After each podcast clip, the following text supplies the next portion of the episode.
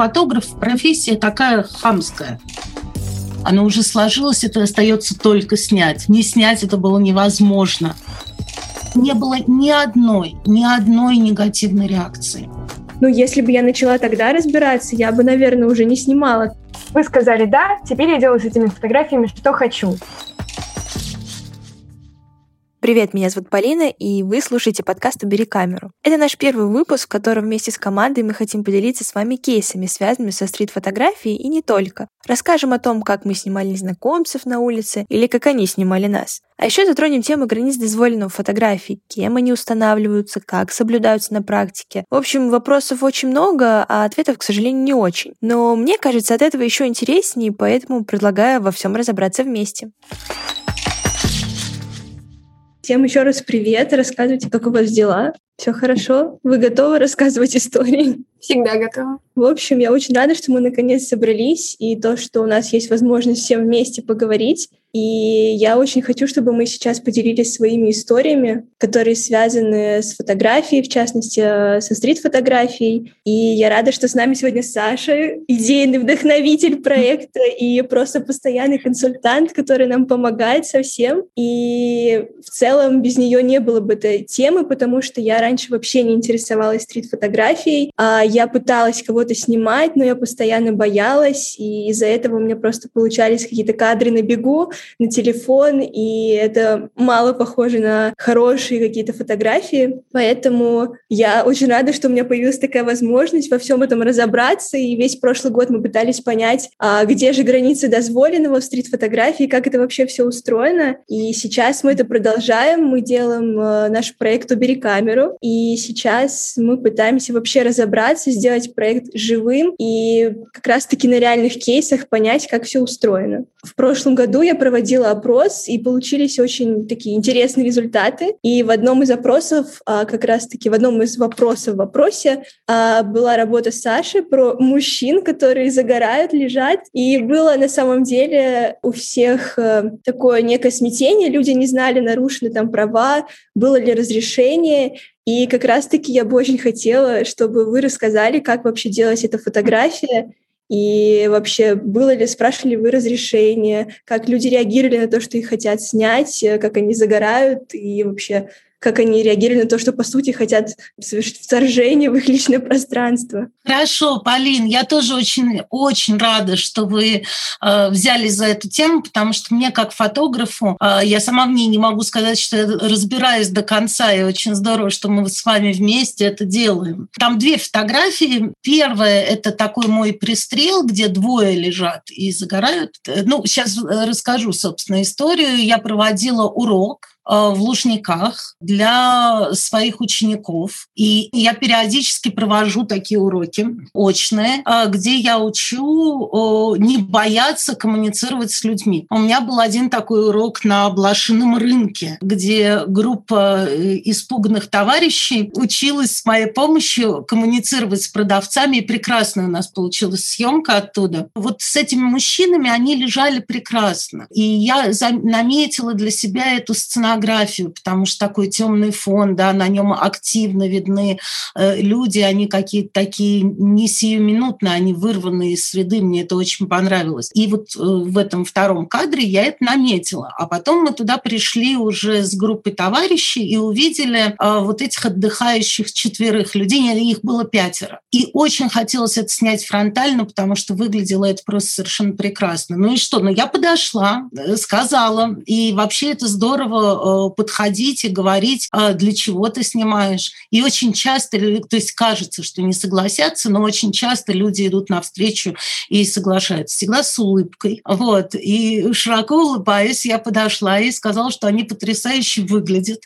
А, и вот мы здесь учимся фотографировать портрет в окружающей среде. И можно ли мы их поснимаем? И там был еще один человек, который сказал, что меня нельзя, он отошел в сторону, мы его не снимали. А эти мужчины просто совершенно спокойно разрешили, и мы стояли и долго, потому что они очень сидели так ровненько, и кадр не складывался, и в какой-то момент он наклонился, получилась вот эта вот скульптурная какая-то композиция, и вот оно, э, и вот оно сложилось. Но сложиться это могло только с фронтальной точки. Вот. И тут не спрашивать было невозможно. А они знали, что потом работа будет публиковаться? Э, ну, я думаю, что сейчас любой человек, который дает разрешение на съемку, э, он понимает, что это где-то может появиться. Здорово, потому что я, например, вот снимала там даже в Грузии. Пример, девочка знакомая снимает, вообще не боится, и я стою просто украдкой, пытаюсь там снять ребенка с собакой, и там можно было столько красивых кадров снять, интересных, но вот именно вот этот страх даже просто подойти и спросить, меня он просто останавливал, и... Полин, тут на самом деле это опыт. Фотограф – профессия такая хамская. И э, чем дольше ты снимаешь, тем больше у тебя получается э, начинать коммуницировать с людьми, и человек, он, в принципе, когда на него нацелена камера, ну, можно по себе понять, да, он находится в ситуации растерянности, и ему нужно объяснить просто свои задачи. А вот, например, у вас серия в метро, там же каждому не объяснишь. Как вот тоже люди реагировали вообще? Как? Вот эта серия, Полин, вы обязаны моей идее создания как бы вашей темы, да? И я сама до конца не понимаю тут, вот честно скажу, я спрашивала разных людей, и мнения разнятся, но, насколько я понимаю, если там человек не занимает больше, чем треть кадра, то он не является главным героем. Но тут важно было, это моя последняя серия, еще не опубликованная, но такая любимая, там очень много фотографий. Я снимала э, на вокзале в Чикаго. И я когда там оказалась, я просто не могла не снять. Вот как бы фотографический рефлекс. Да? Я оказалась на пустом вокзале, уже люди вот с перрона ушли, я увидела эти бесконечные окна светящиеся, я поняла, вот оно, я буду снимать про окна. И я туда возвращалась много-много раз, я снимала этот проект э, больше двух лет. Не было ни одной, ни одной негативной реакции. Закончилось это забавным образом, потому что меня э, впервые за два года ко мне подошла полиция. Но их волновало не то, что я снимаю mm-hmm. людей, их волновало то, что я снимаю на вокзале. На что я им радостно стала улыбаться и показывать самые абстрактные картинки из своего инстаграма и объяснять, что это художественный проект, это все очень художественно, и они, э, в общем, попросили mm-hmm. меня внутри вокзала не снимать, потому что у нас, насколько я понимаю, тоже вокзал режимный объект, то есть их больше волновало помещение, чем, а, чем люди. И я старалась снимать э, вот эту вот серию с людьми. Здесь какой-то внутренний должен быть тоже цензор, как мне кажется, а, потому что ну, там я, например, видела мужчину, который плачет. Я не стала это снимать. Я видела каких-то фактурных, очень э, таких бомжеватых э, персонажей. Но я не очень люблю как бы такую спекуляцию на фактуре. Да? В этой серии я скорее снимала такого человека вне времени и вне пространство, промежутки, не решающий момент, а что-то, наоборот, ему предшествующее. Поэтому здесь как, какого-то я своего внутреннего цензора включала, и мне кажется, это важно. Ну, это опять-таки к вопросам этики и вообще ко всему тому, что все равно вызывает вопросы. И плюс еще, наверное, то, что это Америка, а не Россия тоже играет роль. Мне кажется, у нас в этом плане сложнее с людьми. Как-то все стараются там закрыться, и чтобы их никто не снял, и вообще там не подходил и желательно вообще не трогал. Да, там в этом смысле, в этом смысле проще. А, вот, хотя тоже разное бывает. Мой любимый кадр. Рассказываю про него. Значит, я э, давно и долго снимаю Америку. И я часто очень просто путешествую по провинциальной Америке. До сих пор не была в Нью-Йорке но была во многих разных странных местах. И на трассе остановились просто у какой-то бургерной а, купить воды. И я туда захожу, и я вижу вот эту вот сценку, и уже здесь все, тут ничего, тут, бывают вот такие ситуации, когда композиция, и все уже найдено за тебя, да, оно уже сложилось, это остается только снять. Не снять это было невозможно. Я взяла этот стакан воды, села за соседний столик, э, стала делать вид, что я разговариваю со своей сестрой, делать вид, у меня получалось плохо. Помог поворот на экранчик, положила камеру на стол, там по переднему плану как раз край стола. Я успела сделать три кадра. Первый кадр не резкий, второй кадр вот этот вот, собственно, и э, третий кадр, она уже была очень недовольна, рассердилась, и ушли они. Вот, но это настолько про Америку, это, э, это невозможно было не снять. Здесь на самом деле вся, вся Америка в одном кадре. И я потом уже думала, что все, можно прекратить, прекратить снимать Америку. Я здесь вот в этом кадре случайном совершенно все сняла. Я еще потом заметила, там как раз картины еще вверху висят постеры как раз тоже. Там удивительно, да, они, да, там огромное да, количество разных перекличек. Вот так да. ты читаешь курс композицию, говоришь про это там по отдельности, а тут все как бы жизнь тебе подкидывает вдруг в одну секунду и в одном месте. А в бургерной не подходили, например, персонал, потому что у нас девочка в команде есть, она рассказывала, что просто творческая съемка была, и они зашли за кофе и в шоколадницу, по-моему, в Москве, и их там чуть ли не выгоняли, и чуть ли истерику не устроил персонал, то, что так все происходит, и вообще, почему вы снимаете себя, мы там чуть-чуть попадаем в кадр, но нельзя, и вообще это там чуть ли не частная собственность, например.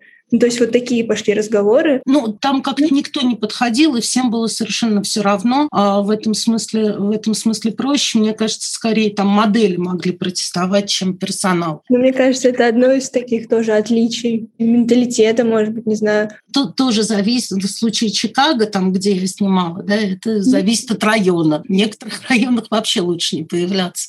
Так что это, мне кажется, очень зависит от места. И на Западе точно так же. Ну, в таких туристических туристических местах это гораздо проще, потому что просто больше людей больше снимают. Кать, а вот смотри, вы тоже же снимали на вокзале, получается, в электричке, но вы видео снимали. Там как-то получилось, ну не знаю, отговорка сработала, что это учебный проект или вообще не было там никак, ни в какую? Да, мы снимали действительно учебный проект, только не на вокзале. Эта электричка была на ходу. Пока она ехала в сторону области, вот мы пытались на пути заснять несколько кадров. При этом у нас была постановочная съемка, то есть была актриса, была я как оператор. Причем мы снимали даже не на э, камеру полноценную, а на iPhone. У нас была камера, но она почему-то решила, что не будет работать. И мы снимали вечером, потому что по нашей задумке должен был быть вообще пустой вагон но немножечко не рассчитали поток людей, и электричка все равно была достаточно заполнена. Мы расстроились, потому что это даже не входило вот в нашу э, задумку, в нашу идею. Но решили снять момент, где героиня просто заходит в этот вагон, она открывает дверь и входит. И специально снимали так, чтобы люди не попадали, даже которые близко сидели, чтобы их не было видно, потому что это, ну, в принципе, противоречило нашей идее.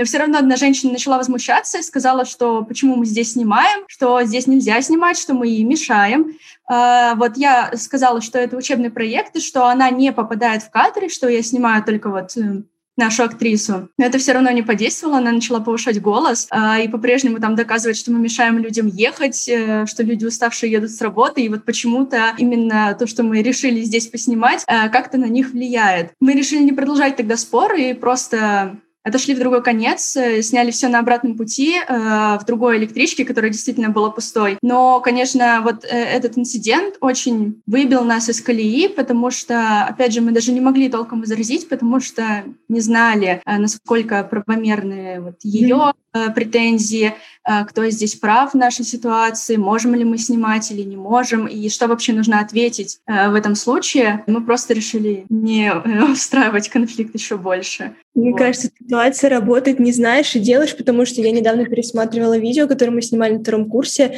Мы снимали в заряде, мы снимали со штатива, мы снимали э, в электричках. Вообще никто ничего не сказал. То есть я не знаю, как нам так повезло, но, может быть, видели то, что мы втроем, мы снимаем что-то учебное, не знаю. Но, по крайней мере, вообще никаких к нам вопросов нет. Ну, для меня сейчас, когда я возвращаюсь, условно, к этой теме, я понимаю, что, ну, если бы я начала тогда разбираться, я бы, наверное, уже не снимала так. То есть вот какой-то внутренний барьер у меня бы был. И, видимо, нам тогда очень как-то повезло. Да, мне Варя. тоже кажется, что здесь это все очень индивидуально, что, возможно, просто эта женщина было плохое настроение, э, поэтому она э, решила к нам пристать. Мне кажется, что вот ее испугала именно камера, что если бы мы делали что-то другое, то она бы не сказала, что мы мешаем. Ну, то есть претензия это заключалась не в том, что мы ее снимаем, а в том, что мы якобы мешаем двигаться. Но я уверена, что это было из-за того, что она видела, что идет съемка. И даже вот несмотря на то, что я сказала, что мы снимаем не ее, она, как мне кажется, не доверяла нам, ну, то есть она не поверила, что вот ее там не будет видно, и вот эта э, как бы настороженность, предубеждения какие-то, возможно, вот та же история про менталитет, э, вот мне кажется, это она здесь сыграла роль. А вы не пробовали ей показать, что вы снимаете? Иногда это помогает. А у меня иногда даже есть с собой заготовки. Вот я снимаю вот это, да, и очень помогает говорить о том, что это художественный проект, а в вашем случае, что это учебный проект. Мы тогда не догадались, но я, я говорю, мы просто перепугались еще очень сильно, mm. потому что тоже не поняли самой ситуации и решили, что лучше будет просто уйти. Ну вот, э, наверное, да, наверное, стоило бы так сделать, по крайней мере, попытаться э, поговорить, а не просто, не знаю, что-то доказывать. Барри, у тебя же тоже, да, какая-то история была, когда женщина не хотела, чтобы ее снимали? Мне кажется, эта история произошла в самом начале моей какой-то фотографической истории. То есть вот у меня появилась первая камера, и я чинно-благородно стала ходить по улицам и как э, настоящий стрит-фотограф искать какие-то сюжеты, и старалась искать, ну, что-то не самое такое массовое. То есть я не ходила по каким-то там паркам Горького и всяким таким местам, и старалась зайти куда-то поглубже и там э, искать что-то интересное. Вот. Однажды меня занесло на ВДНХ, но куда-то очень-очень далеко вглубь э, парка, и там была дискотека людей пожилого возраста, я не знаю, как это назвать. В общем, было очень много людей, которые танцевали парами, поодиночке, и это все было во-первых, очень красиво, во-вторых, как мне кажется, достаточно, ну, необычно. То есть это какой-то интересный сюжет, который можно развернуть, походить, поискать. Я старалась, э, не попадая ни в чего поле зрения, ходить вот так вот по краешку этой танцплощадки, и успела я снять только одно коротенькое видео. Там нет какого-то главного героя, просто толпа бабушек и дедушек, которые танцуют весьма... Это все мило выглядит. И даже на этом видео есть женщина, которая спустя там пять минут после того, как я сняла это видео, подошла ко мне и ну, с какой-то претензией стала спрашивать, почему я снимаю, почему я мешаю людям, смущаю их. Я попыталась ей с улыбкой объяснить, что вот, мне кажется, что это все очень красиво, я вообще вот люблю людей, знаете, я тут вот фотографирую и зла вам не желаю, но мне кажется, как рассказывала Катя, у меня была вот примерно такая же история в том плане, что человек тебе не доверяет, он сам сам чего-то боится, он смущается, наверное, и понятное дело, что я не должна представлять для нее какой-то опасности и идти с компроматом куда-то на нее, что вот посмотрите, вот эта вот женщина, которую я даже не знаю, тут танцует, но вот, видимо, действительно в какой-то момент э, человеку может быть как-то некомфортно от того, что он знает, что где-то есть в поле близости камеры, которая его потенциально может снять. Но тогда я не то чтобы прям как-то сильно испугалась, и не было у меня тогда сильного потрясения, но осадочек остался. Но я была в целом к этому готова, наверное. Мне кажется, тут еще может э, обратно работать, потому что вот, например, у нас у Арины есть история, когда, наоборот, их сняли и ничего не рассказали, вообще ничего, и судьба фотографии осталась просто неизвестна. Да, у меня как раз немножко другая история. Фотографировала не я, а фотографировали меня. Перед Новым годом мы с подругой гуляли по Красной площади. К нам подошел молодой человек и попросил, очень вежливо попросил нас сфотографировать. Ну, мы, конечно же, согласились, но сказали, что буквально на 2-3 кадра, потому что нам нужно идти. В итоге съемка затянулась минут на 20, он просил нас там э, менять местоположение, переставлял нас и так далее. А, и было сделано очень много кадров. Уходя, мы уже попросили его показать хотя бы пару фотографий, которые получили случились, на что он отреагировал очень негативно и сказал, что Вообще-то вначале вы уже дали мне разрешение на съемку, и теперь я имею право распоряжаться этими фотографиями как хочу, и могу их публиковать где хочу. Ну, там был такой посыл, что вы сказали «да», теперь я делаю с этими фотографиями, что хочу. Мы, на самом деле, очень сильно опешили, и мы не знали, что ему отвечать на это, потому что мы до конца не разбирались, может быть, правда, если мы уже дали какое-то устное согласие, то мы согласились на дальнейшую там публикацию этих фотографий. Мы просто очень грустные, расстроенные ушли. И в итоге я до сих пор не знаю, где эти фотографии и что с ними произошло после этой ситуации. Ну, как правило, вот, например, у Вари тоже есть одна фотография, где женщина просто закрыла лицо рукой. Или, например, вот у Андрея история, когда он снимал полицейского, он просто зашел за дерево, чтобы его не было видно. Но это лучший вариант для съемки полицейского, что он просто заходит за дерево. Это Андрею повезло. Да, у меня какая-то такая, видимо, болезненная тяга к съемке сторожей порядка. Обычных людей у меня проблем не возникает, каких-то э, моральных противоречий, а вот когда снимаю каких-то должностных лиц, там, да, И этим летом в летнем саду я в Питере как раз тоже э, хотел что-то поснимать, заметил, что через решеточку они э, симпатично стоят, навел на них камеру, они это заметили, сказали, молодой человек, у вас есть там разрешение? Я думаю, ну, а нужно ли разрешение? И вообще у меня же его не, не было, конечно, как турист приехал, и чтобы снимать в летнем саду, поэтому я поспешил удалиться. А в Москве эта фотография была сделана, когда я гулял возле Лубянки, и там ну, само собой, всегда много полицейских, вот, ну и это было еще до э, всяких изменений в законах о полиции, я в них не погружался, но я думаю, это как-то влияет на подход, и то, можно их снимать или нельзя. Ну и там э, страж порядка просто зашел за дерево, и э, получилось довольно гармонично. Ну его там почти не видно. Ну да, видно только жезл, который торчит. Ну, это прекрасный концептуальный кадр, замечательная история. Еще на самом деле, мне кажется, вот все-таки вопросы публикации, они тоже сейчас такие очень открытые, и даже не то, что когда тебя какой-то незнакомец фотографирует, но там, например, а, подруга или еще кто-то, я знаю то, что там у нас обе Алисы, и у обеих разные истории с публикациями. Расскажите их тоже по очереди. Ну, я начну тогда, если вы не против. В тот раз я была не с камерой, была с камерой моя подруга, и мы ходили на какой-то, я не помню, лекцию или паблик ток, что-то такое. Она была небольшая, поэтому после лекции была возможность задать вопрос спикеру. Я, естественно, пошла со своим вопросом, потому что я люблю задавать вопросы людям. И пока вы разговаривали, она нас снимала, потому что был такой красивый контуровый свет, какой-то немножко неоновый синий. И она сделала несколько кадров, и на одном спикер получился хорошо, а я получилась, ну, когда как, человек разговаривает, у него мимика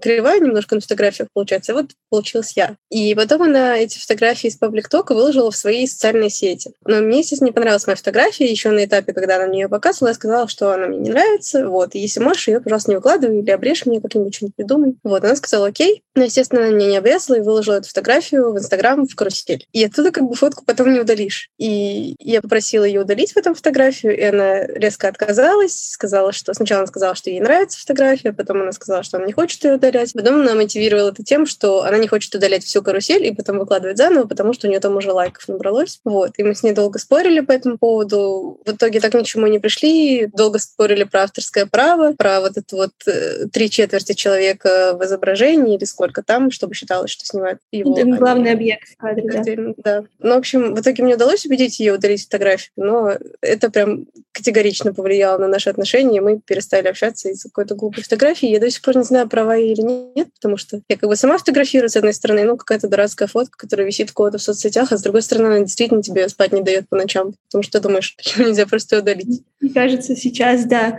особенно когда все это легко, не знаю, там, разместить, удалить, э, отправить кому-то, особенно все вот эти реакции, лайки, мне кажется, это как раз-таки очень повлияло на развитие и вообще трансформацию, восприятие, наверное, даже себя. И опять же таки вопрос прав и, например, не знаю, информации, которую можно разглашать или нет, потому что я знаю, вот у другой Алисы тоже была информация со съемок фотографии. Алис, расскажи, пожалуйста. В общем, мы с продакшеном снимали в декабре рекламные ролики для благотворительного проекта. Снимали мы все, конечно, по разрешению, мы подписали договор, и видеосъемка шла абсолютно-абсолютно законно. Но параллельно чаще всего на разных проектах фотографируют бэкстейдж. Бэкстейдж фотографируют как фотограф бэкстейджа, так и, ну, просто люди, которые находятся на территории съемок. Съемка проходила в закрытом помещении, но мы с Полиной обсудили, что эта история сюда подходит, потому что э, это был коворкинг, и там помимо нас, то есть съемочной группы, селебрити, которых мы снимали, были еще другие обычные люди, которые проходили мимо или заходили там поработать. А, в общем, попечители проекта снимались в смешных костюмах, и у меня на телефоне и у фотографа бэкстейджа осталось тысяча смешных фото.